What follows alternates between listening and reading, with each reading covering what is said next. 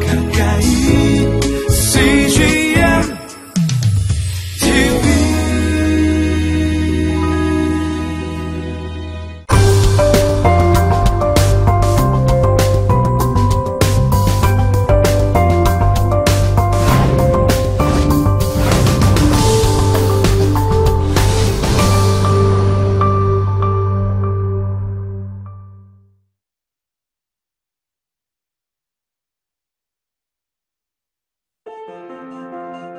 로마서 13장 11절에서 14절. 또한 너희가 이 시기를 알거니와 자다가 깰 때가 벌써 되었으니 이는 이제 우리의 구원이 처음 믿을 때보다 가까웠음이라. 밤이 깊고 낮이 가까웠으니 그러므로 우리가 어둠의 일을 벗고 빛의 갑옷을 입자 낮에와 같이 단정히 행하고 방탕하거나 술 취하지 말며 음란하거나 호색하지 말며 다투거나 시기하지 말고 오직 주 예수 그리스도로 옷 입고 정욕을 위하여 육신의 일을 도모하지 말라.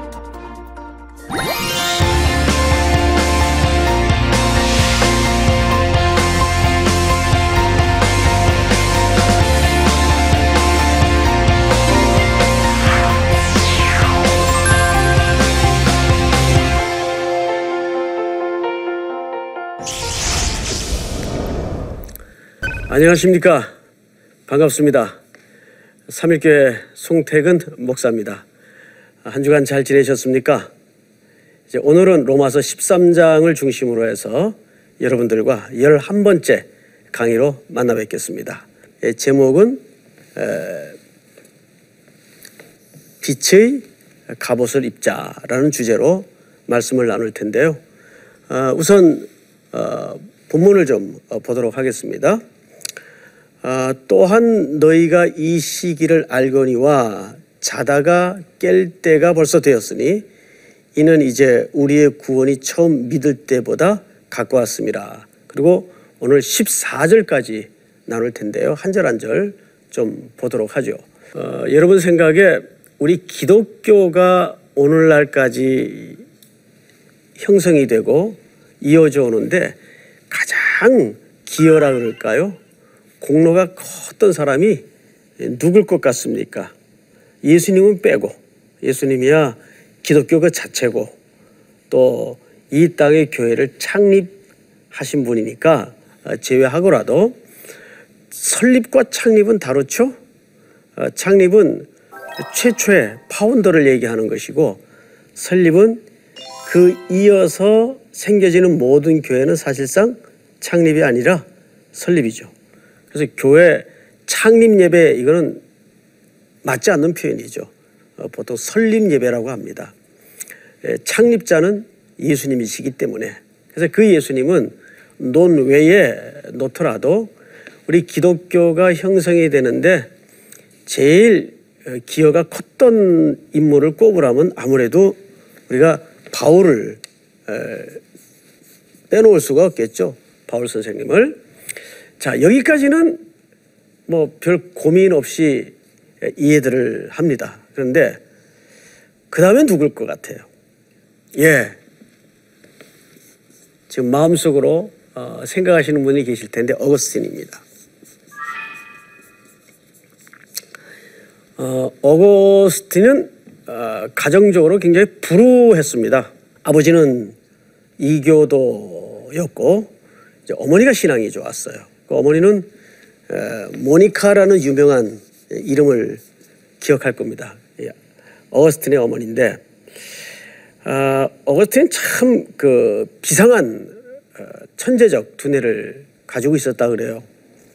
어, 근데 가정 형편 때문에 마음껏 어, 교육을 받지 못하다 보니까 조금 어, 젊은 날 또는 어린 날 어, 탈선의 길을 어, 걷게 됩니다. 그는 17살에 동거를 해서 사생자를 낳죠. 뿐만이 아니에요. 그는 늘 이탈리아의 그 사창가를 기웃거리면서 또 머리가 좋다 보니까 당시 온갖 어, 헬레니즘의 에, 철학에 취해서 그는 많은 상념에 에, 붙잡혔던 날이 그 어거스틴의 젊은 날입니다. 그런데 그 아들을 놓고 모니카는 포기하지 않고 기도하죠. 그래서 어느 어, 주교가 남긴 유명한 말이 있어요. 기도하는 어머니의 자녀는 결코 망하지 않습니다. 아, 참그 말이 맞는 것 같아요. 오늘날 많은 아, 돌아온 탕자들의 이야기 뒤에는 어, 한시도 그 아들을 마음에 내려놓지 않고 무릎 꿇고 기도하던 어머니들의 눈물의 기도가 있었다는 것을 알 수가 있죠. 어, 이 어거스틴이 어, 이탈리아의 어느 뒷골목을 어슬렁 어슬렁 걷고 있는데 그것도 술에 아주 만취가 돼서 걷고 있는데 담장 너머로 이런 소리가 들리는 겁니다. 톨레레게, 톨레레게. 이것은 담장 안에서 아이들이 부르는 노래 소리였어요. 근데 그것이 어, 하나님의 은혜와 역사로 어머니의 간절한 오랜 눈물의 기도를 응답하시는 것인지 첫눈 같은 음성으로 들렸습니다. 그리고 얼른 어, 집에 뛰어 들어가서 어, 말씀을 엽니다. 그때 펼쳤던 말씀이 바로 유명한 오늘 이 본문의 말씀이죠. 그 말씀을 한번 14절까지 한번 읽어 드리겠습니다. 또한 너희가 이 시기를 알거니와 자다가 깰 때가 벌써 되었으니 이는 이제 우리의 구원이 처음 믿을 때보다 가까웠습니다. 밤이 깊고 낮이 가까웠으니 그러므로 우리가 어둠의 일을 벗고 빛의 갑옷을 입자. 낮에와 같이 단정히 행하고 방탕하거나 술 취하지 말며 음란하거나 호색하지 말며 다투거나 시기하지 말고 오직 주 예수 그리스도로 옷 입고 정욕을 위하여 육신의 일을 도모하지 말라. 바로 이 말씀이었어요. 그 이탈리아의 뒷골목을 술에 만취된 채 거닐다가 담장 너머로 흘러나오는 아이들의 그 노랫말 가사 톨레레게 이 톨레레게라는 말은 라틴 말인데 이걸 번역을 하면 이런 뜻이 됩니다. 펼쳐서 읽어라. 펼쳐서 읽어라. 어쩌면 이 메시지는 오늘 이 분주하고도 여러 가지 시각적 감각적 유혹에 빠져 살아가는 현대인들에게 가장 명징한 명령일지도 모릅니다. 펼쳐서 읽어라. 오늘이야말로 이런 하나님의 말씀을 우리가 열어서 읽는 강력한 도전이 필요한 때입니다. 특별히 이런 어, 성경 공부 시간을 우리 CGN TV가 마련해서 여러분과 이렇게 만날 수 있다는 것은 피차 큰 축복이고 은혜라고 저는 믿습니다. 자, 그러면 이제 다시 11절로 돌아가서 우리가 말씀을 좀 보도록 하겠습니다. 11절을 좀 한번 보십시다. 어, 또한 너희가 이 시기를 알거니와 자다가 깰 때가 벌써 되었으니 자 여기에서 어, 이 시기가 있고 깰 때가 라는 표현이 있어요. 어, 여러분 시간에는 두 가지 개념이 있다고 어, 여러분 많이 들으셨죠? 크로노스의 시간과 또 카이로스의 시간이 있어요. 그러면 이 크로노스의 시간과 카이로스의 시간이 뭐냐? 이제 이런 이해를 하면 더 분명해질 것 같아요. 1954년도 3월 1일은 삼일교회가 이 땅에 설립된 날입니다. 이거는 무슨 시간에 해당할까요? 예, 연대기적 시간이죠. 크로노스의 시간에 해당 해당돼요. 그런데 그 똑같은 날짜와 시간을 이렇게 표현하면 어떨까요? 1954년 3월 1일 그때는 모든 민족이 초건 목표에 힘들고 가난했던 때입니다. 이건 뭘까요? 단순한 연대기적 의미를 넘어서서 어, 이것은 의미와 또는 시대의 가치, 내용을 내포하는 어, 날짜예요. 이런 걸 보통 우리가 카이로스의 의미적 시간이라고 말씀을 드립니다. 자, 여기에서 이 시기를 알거니와 자다가 깰 때가 되었다라는 말은 그런 의미입니다. 자, 근데 여기에서 깰 때가 되었다? 뭘 전제할까요? 두 가지를 전제한다고 보면 됩니다. 첫째, 깰 때가 되었다는 말은 이런 뜻입니다. 아, 잠들어 있거나 두 번째는 죽어 있거나 두 가지를 표현한다고 보면 됩니다. 자다가 깰 때가 벌써 되었으니 이는 이제 우리의 구원이 처음 믿을 때보다 어떻게 되었다? 예. 가까웠습니다. 이 가깝다는 말은 이런 뜻입니다. 이제 거의 다 됐다. 이런 말보다는 늘 그것이 내 옆에 지금 와 있다. 그러니까 이런 의미가 되죠. 가까웠다는 말은 늘 마지막처럼 세상 사람들은 이 건배를 하면서 그런 말을 하죠. 늘 처음처럼, 늘 처음처럼. 근데 우리 기독교인들의 종말관, 시간관은 항상 뭐예요? 늘 마지막 날처럼입니다. 오늘이 내 생의 마지막 날처럼. 2000년 전에도 그 시간은 가까이 있었고 오늘도 그 시간은 우리에게 가까이 있어요. 그래서 십자가 사건 이후로 지금까지를 우리는 종말이라고 얘기하는 겁니다. 종말. 십자가에서 이미 승리가 이루어졌어요. 그리고 이제 우리에겐 뭐만 남았죠? D-Day만 남은 겁니다. 그러니까 V-Day와 Decision Day. 결정의 날만 남은 거예요. 밤이 깊고 낮이 가까웠으니 그러므로 우리가 자 여기 보세요. 뭘 벗으라고요?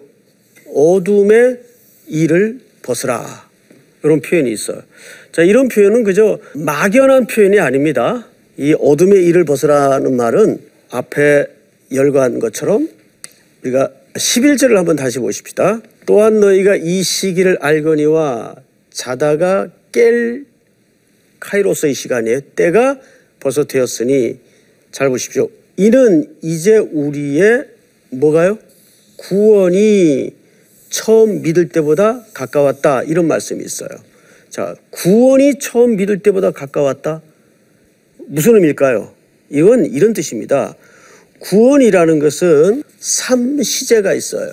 구원은 완성되었고 십자가에서 완성되었죠. 지금도 그 완성이 진행되고 있어요. 완성을 향해서. 이 완성은 미래 완료적 완성이죠. 미래 완료적 완성이라는 말은 시간적으로는 아직 성취되거나 이루어지지 않았지만 이미 십자가에서 예수님이 이루어 놓으신 결정적 사건이에요. 근데 이것이 지금 시공간 속에서 진행되고 있어요. 근데 이 진행되는 것은 중간에 말 일이 아니고 반드시 완성되는 것을 얘기합니다. 그러다 보니까 이 노정이 이렇게 되어 있습니다. 아주 길고 멀고 험해요. 그렇죠?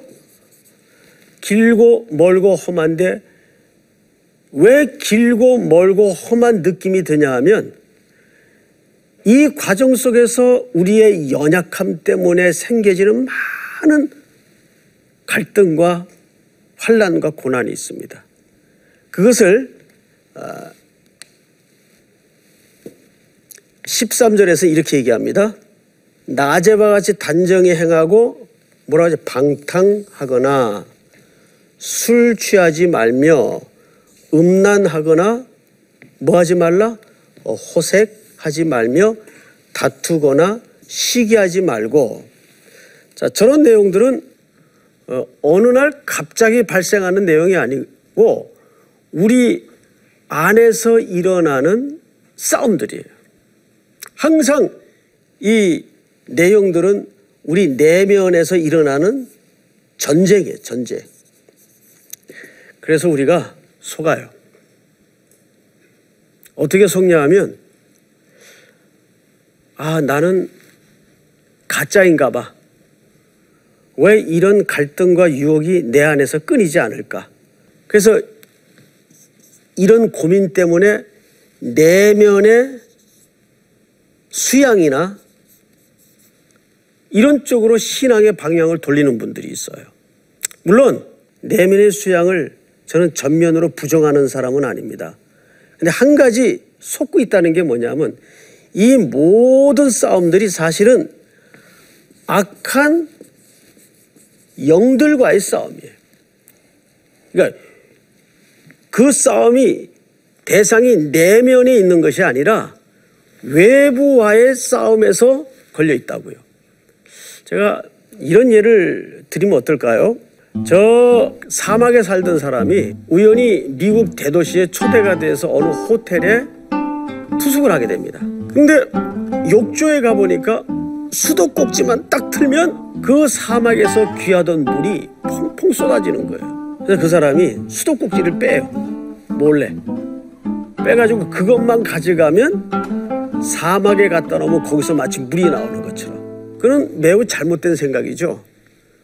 수도꼭지를 고친다고 물이 나오고 안 나오는 건 아니고 물의 원저수주인 집으로 들어오는 뭐가 문제입니까? 파이프 라인이 고장이 났을 때는 이것이 내부 싸움이에요, 외부 싸움이에요. 이거 외부 싸움이란 말이에요. 근데 우리는 항상 악한 영과 대척점에 있다는 사실을 잃어, 잃어버리고 계속 내면의 문제만 수양과 도덕적인 함양과 이런 쪽으로 신앙의 내용을 끌고 갈 때가 있습니다. 이게 속는 거예요.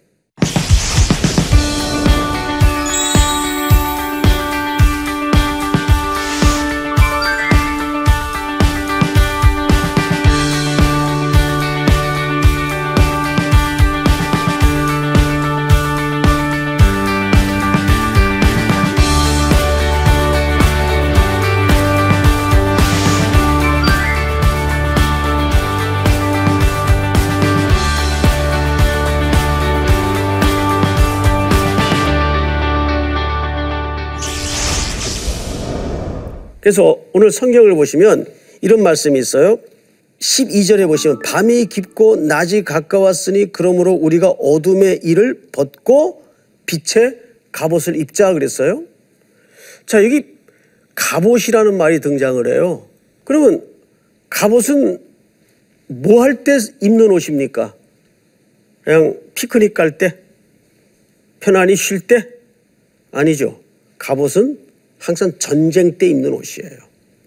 외부와의 어떤 대적을 앞에 놓고 전쟁이라는 개념이 동원될 때 무장을 위해서 입는 옷입니다. 그래서 오늘 주제가 가장 중요한 주제는 바로 이 빛의 갑옷을 입자입니다.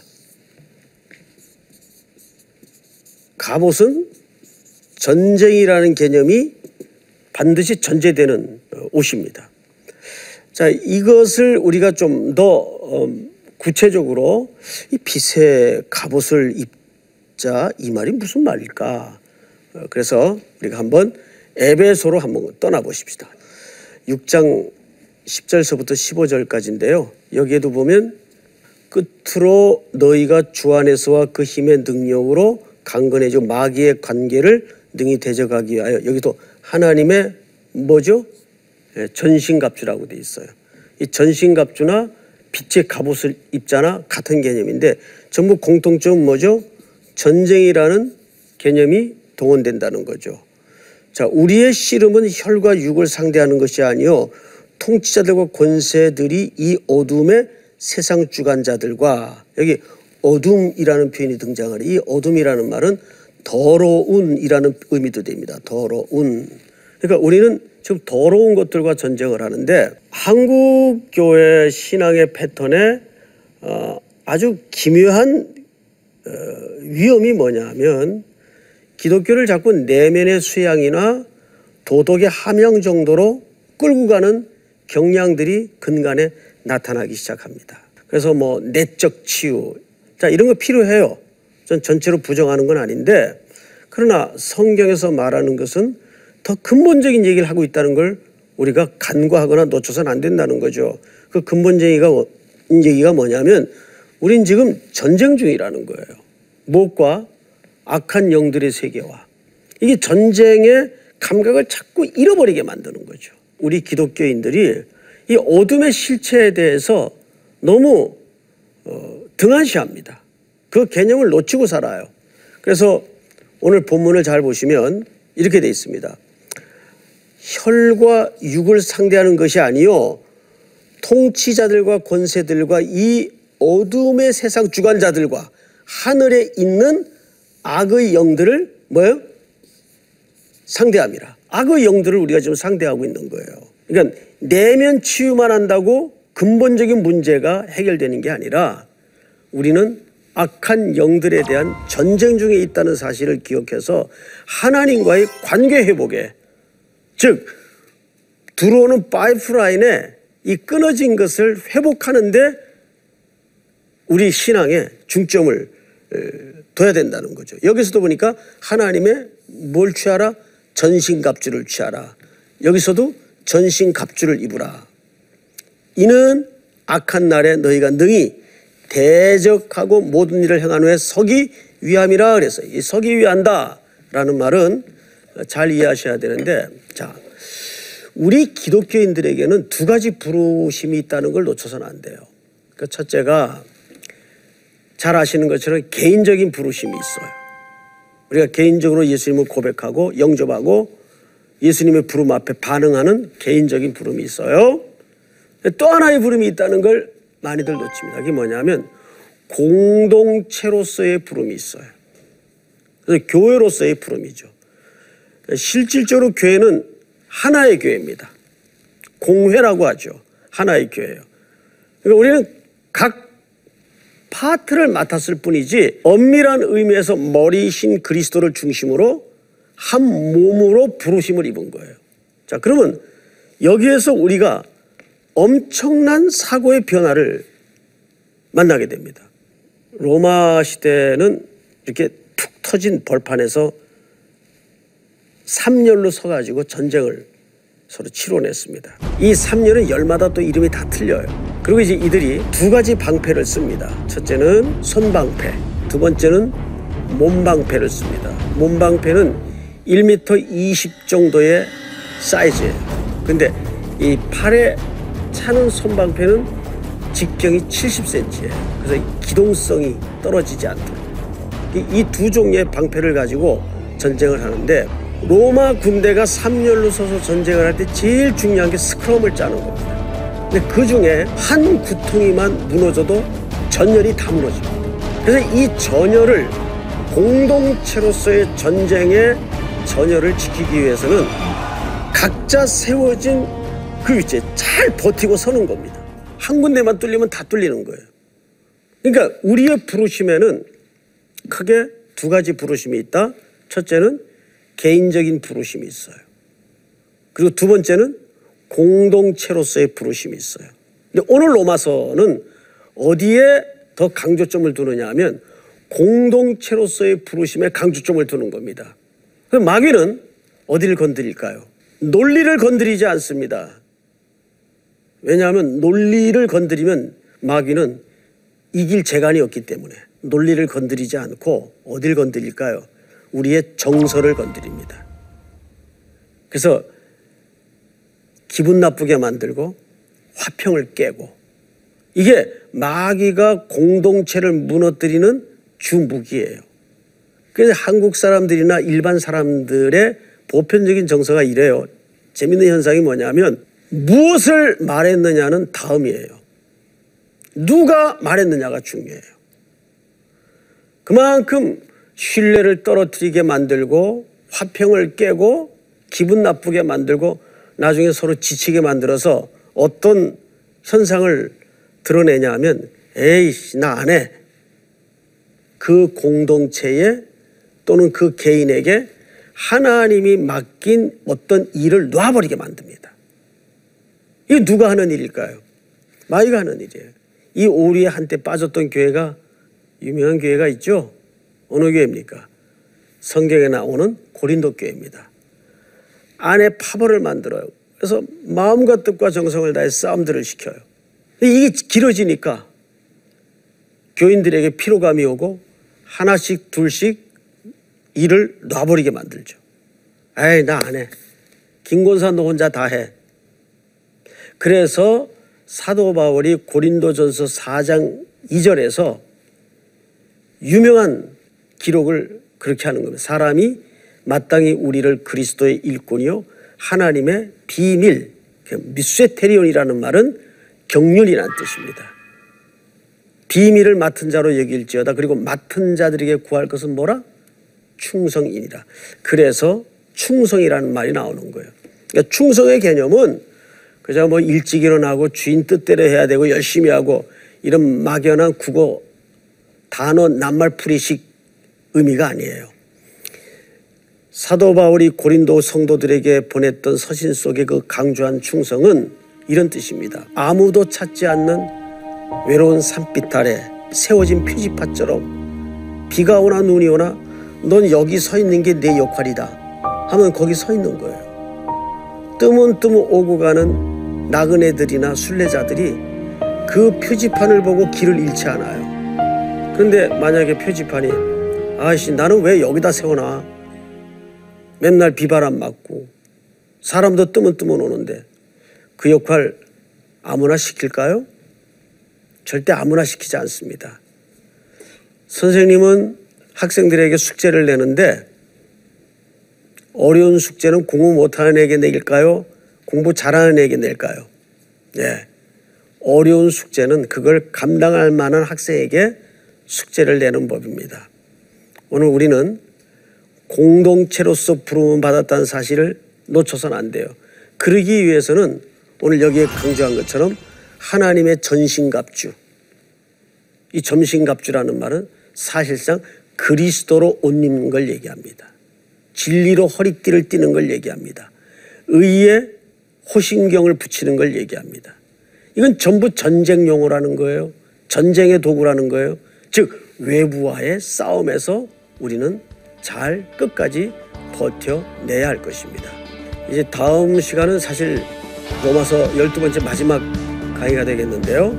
이제 바울이 마지막 글을 맺으면서 우리에게 부탁했던 세 가지 부탁에 대해서 말씀을 나눌 것입니다.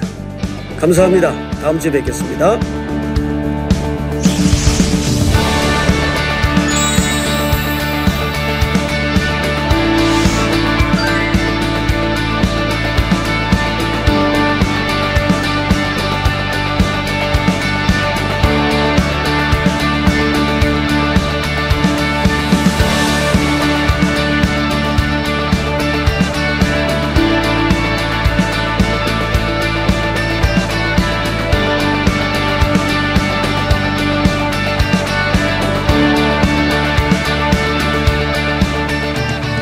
이 프로그램은 시청자 여러분의 소중한 후원으로 제작됩니다.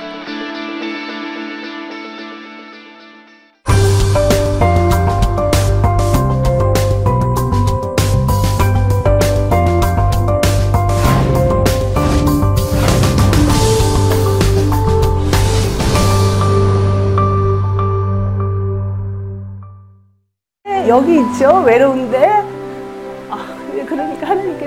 그냥 너는 거기 있음으로써 내가 어떻게 하는 거를 어, 너는 그냥 보기만 하면 돼. 너는 그냥 거기 있는 것이 선교사야.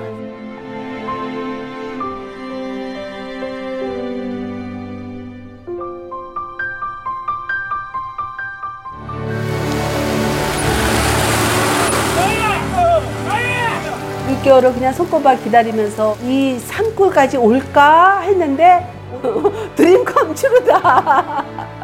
네, 정말 좋았어요.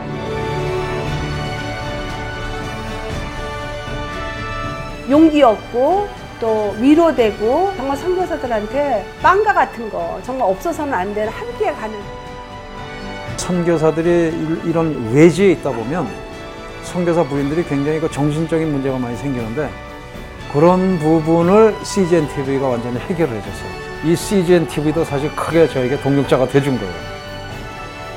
온 세상을 위한 복음의 통로 세상을 섬기는 방송 CGN TV 감사합니다. 사랑합니다.